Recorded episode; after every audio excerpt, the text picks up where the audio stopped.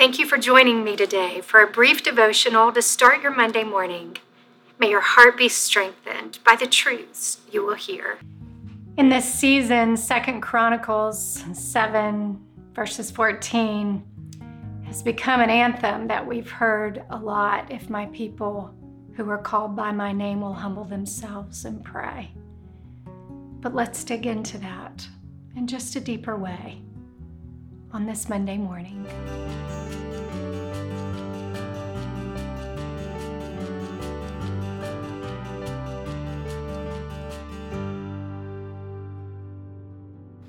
Good Monday morning.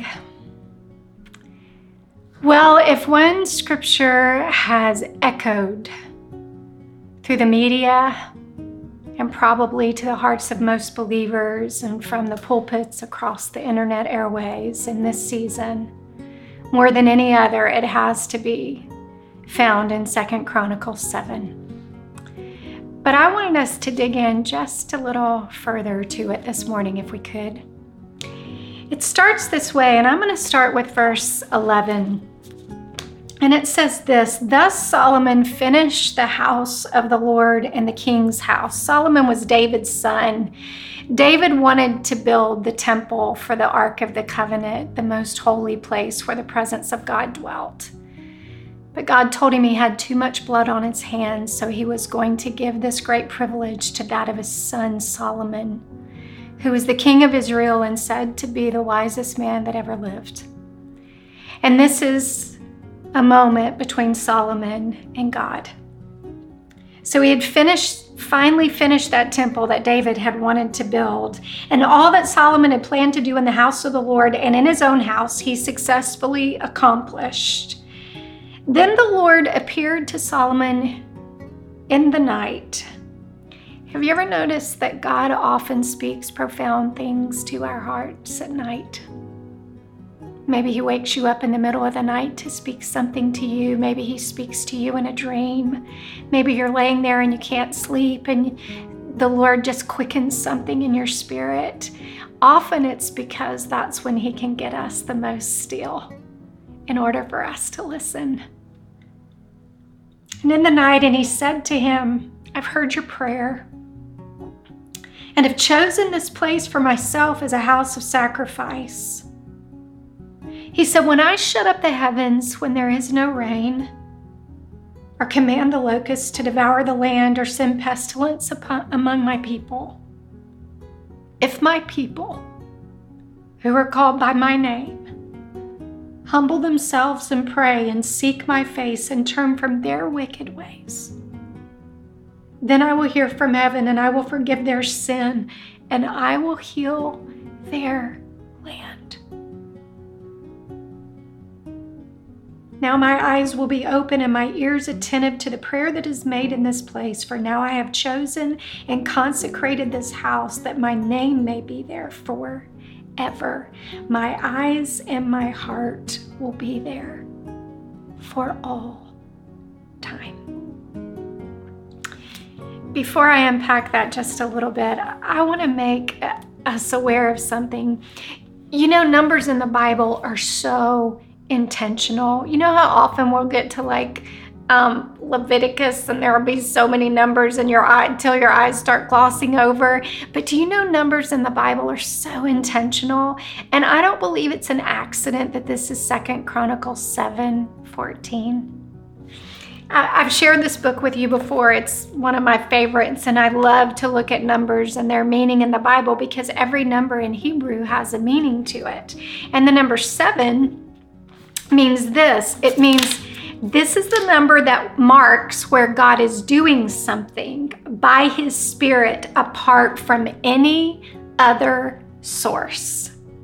It is the number that marks His rest and he rules over all things created. Seven is perfection of spirit. So this is chapter seven. So we know God is up to something here, and no one else is going to be able to take credit for it but God. And then look at the number 14, what it means. The number 14 It's the number that points to or stands as a witness to the Spirit of God moving and the Spirit made manifest. Who's going to heal the land? Only the Spirit of God. It has to do with God's Spirit perfecting something and the drastic measures He will take to make something right. God may be saying, I warned you of this happening. Friends, he told Solomon, he said, when you see drought or you see pestilence and your land needs to be healed, this is what you do. Friends, we are seeing things we've never seen before. We're seeing our own pestilence. We're seeing our own famines. And so often, God uses those. I, have said it so many times God uses things to reveal what is going on in our hearts. And God knows that our land needs healing, but sometimes we aren't we don't we aren't even aware of what it is inside of us that needs healing. So god will allow things like viruses and he'll allow things like like senseless lawless murders to expose what actually needs to be healed. And then he gives us the remedy to how to make the healing occur. And anytime god gives us a promise in scripture if we will be obedient to what he's asking then that promise is as sure as having the title deed to a house and knowing it's yours, whether you've unlocked the door with a key or not. It's as good as done. And so, what does he say? He gives us clear directives on what we're to do. He says, First, I want you to pray.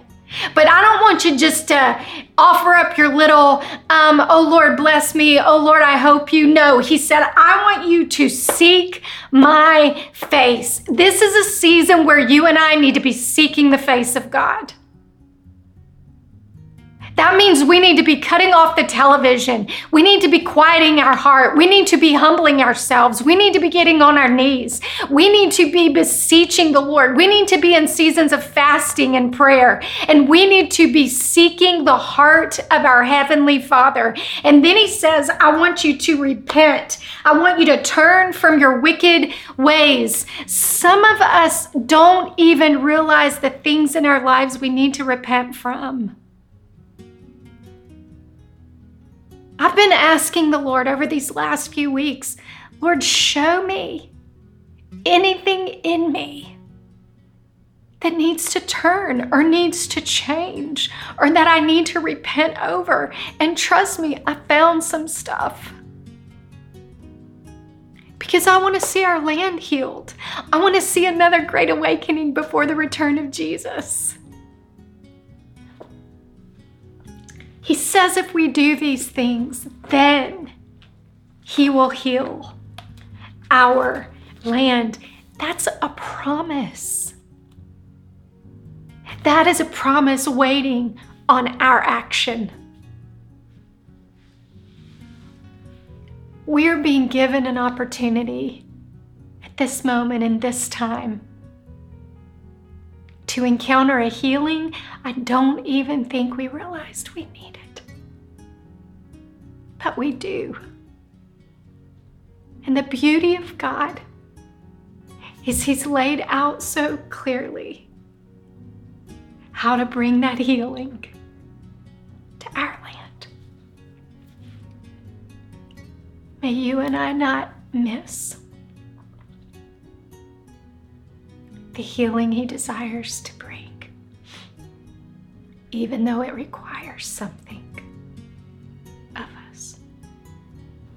If your heart was encouraged today, please know we have many other resources. You can discover all of them by visiting us at reclaiminghearts.org.